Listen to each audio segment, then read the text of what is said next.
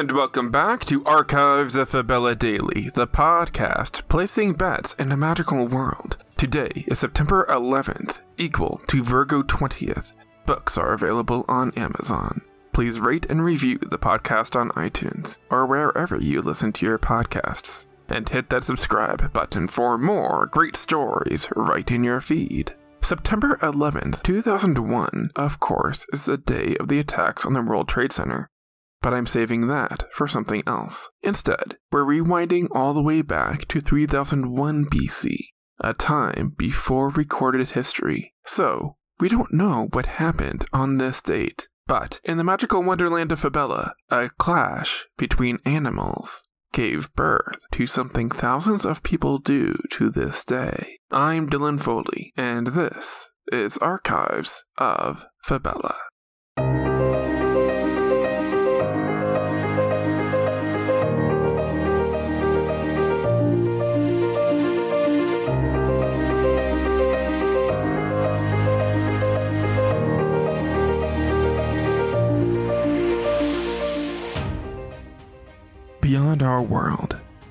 Is love. Beyond our world, there is war. Beyond our world, there is life. Beyond our world, there is Fabella. Virgo 20th, 1000 FY Fabella year, equal to September 11th, 3001 BC Earth year. Anasa. Surely there could be no sweeter name. Anasa. It was impossible not to completely fall apart under the gaze of her big doe eyes. The muted color of her gorgeous wings blended flawlessly with her glossy golden brown coat. No other winged deer in Fabella's sky could compare. Perytons and Fabella were winged deer. They looked just like regular deer, with wings, in keeping with the custom exhibited by mallards and male peacocks. Peryton stags had more colorful and vibrant plumage than their doe counterparts. Every year was mating season. Young stag, Tachel, had trouble not thinking about the lovely Anasa every second. There might have been other more beautiful does around, but none of them had her sweet demeanor. Being around Anasa made the physically inferior Tachel feel like he could take on any stag in the sky. He would have to do just that quite soon because the summer was drawing to a close. For most animals on Fabella, summer marked a happy time when they could hunt and prepare for the long winter ahead. Unfortunately for Tachel, the end of summer meant losing Anasa. Mating season for the flock of perytons took place at the end of summer, leaving the fall and winter for a gestation period, and new fawns were expected in the spring. In no time at all, young peryton bucks were fanning their vibrant wings before the young doe's eyes in an attempt to impress them. None caught their eye more than Roby, his brilliantly bright wingspan, great big pointed antlers, and proud body made him the obvious victor for any doe's heart. Roby had already won several does, but he was not happy at the thought of mating with just one. He had to have them all. Especially the most beautiful one in the bunch, Anasa. Tatchell had resigned hope long ago that his unimpressive wing color and brittle antlers would never be enough to attract Anasa. Watching Roby edge out his competition with ease convinced Tatchell his time would be better spent wooing some other doe. Anasa deserved a buck like Roby. Why would she choose Tachel? The best thing for him to do for his health was to fly away. But Anasa's pretty eyes begged for him to stay. If he truly loved her, he had to fight for her heart. Just when Anasa was about to nuzzle Roby's neck to signify that she was his, Tachel flew forward and stretched out his multicolored wings as far as possible. Anasa froze. Roby angrily flapped his vibrant wings. Tachel would not be intimidated so easily, and wildly flapped his own wings. A pair of antlers suddenly dug deep into Tatchell's torso.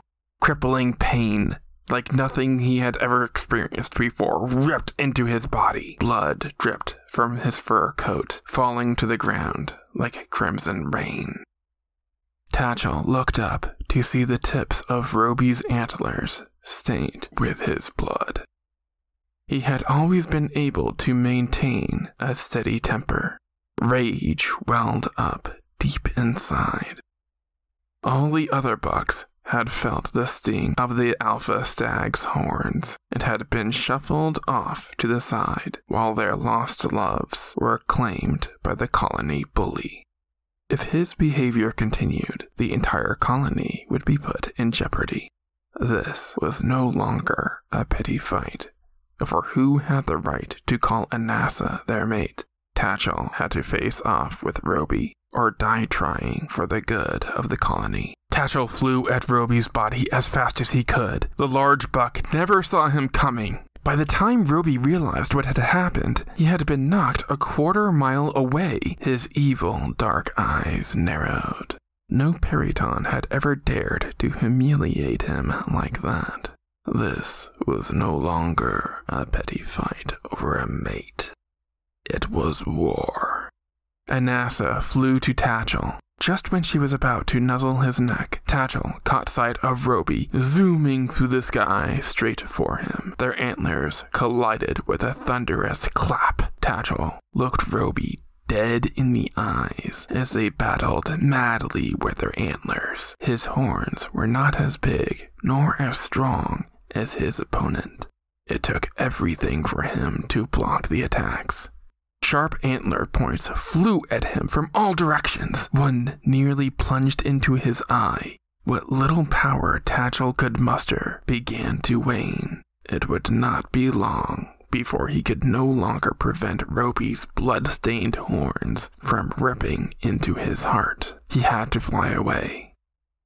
Anasa meant so much to Tachel, but he knew there was no way he could outlast Roby's furious assault much longer. There was nothing else he could do. Defeat was inevitable. It was stupid of him to even try. Escape was not an option as long as Roby had Tachel in his sights.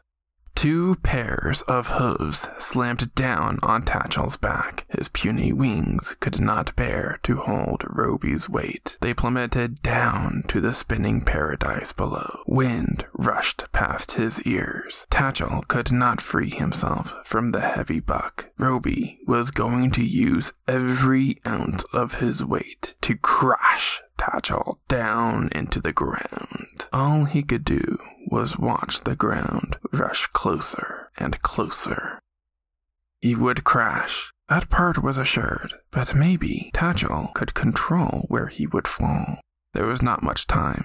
With his wings unable to flap, pumping his legs was the only way to create the necessary momentum to carry him over the ocean. Roby saw what Tachel was doing and flapped his wings to guide the two of them back over land.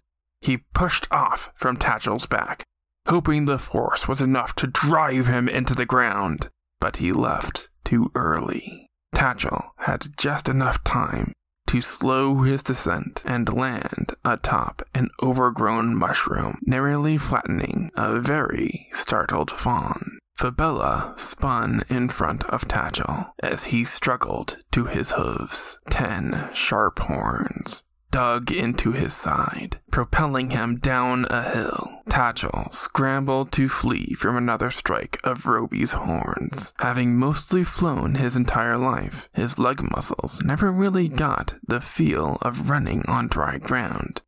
They slipped across every leaf, and puddle as he wove through the wild rainforest. Branches rained down on him. He looked up to see Roby charging through the treetops above him, breaking off limb after limb. A large snap sent a massive treetop plummeting straight for Tatchell. He could feel the jagged bits of shattered bark piercing his side as it landed right behind him with a thunderous crash.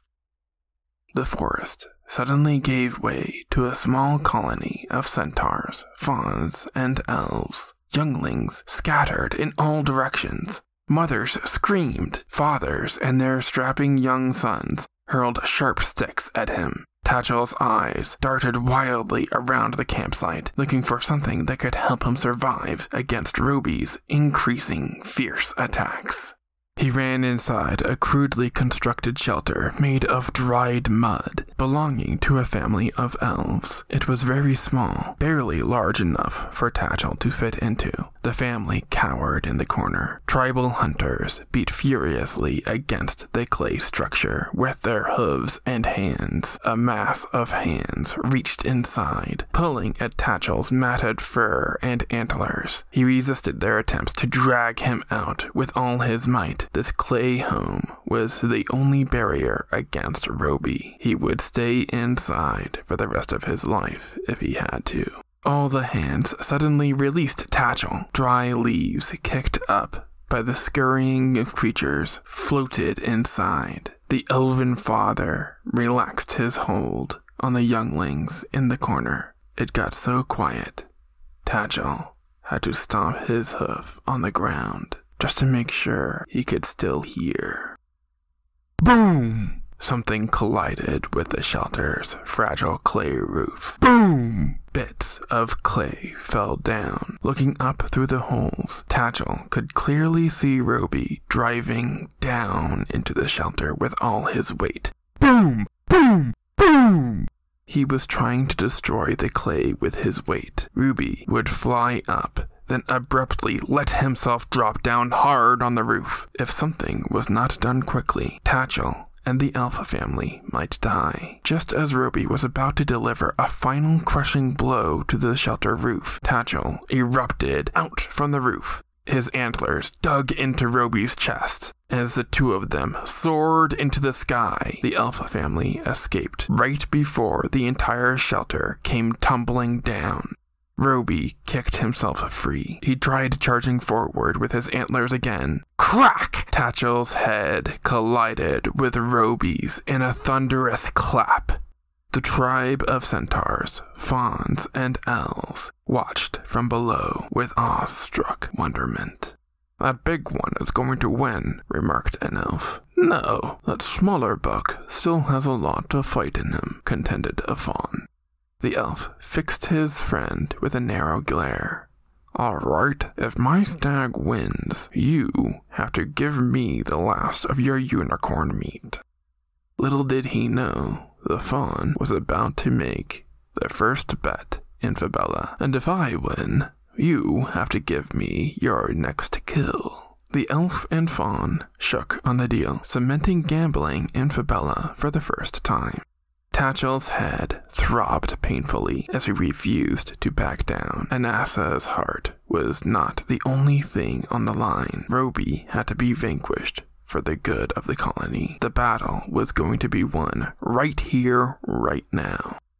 Roby charged. Tatchell made it look like he was going to block the attack, but dove out of the way at the last second. Roby smashed into a tree so hard it toppled over. The tribal onlookers below had to race away to avoid being squashed. The top of the tree landed in a campfire. Bright orange flames ripped into it. Roby's antlers were stuck in the trunk. He struggled wildly to free himself, to no avail. Nobody moved to help him. For the first time, genuine terror graced the buck's face. Despite almost losing Anasa to him and all the trouble he had caused for the colony, a little bit of Tatchell wanted to save Roby.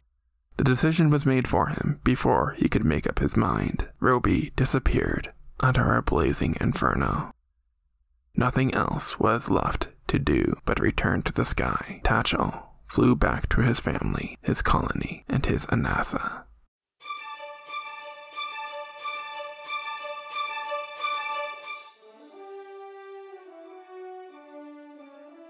That's going to do it for us today.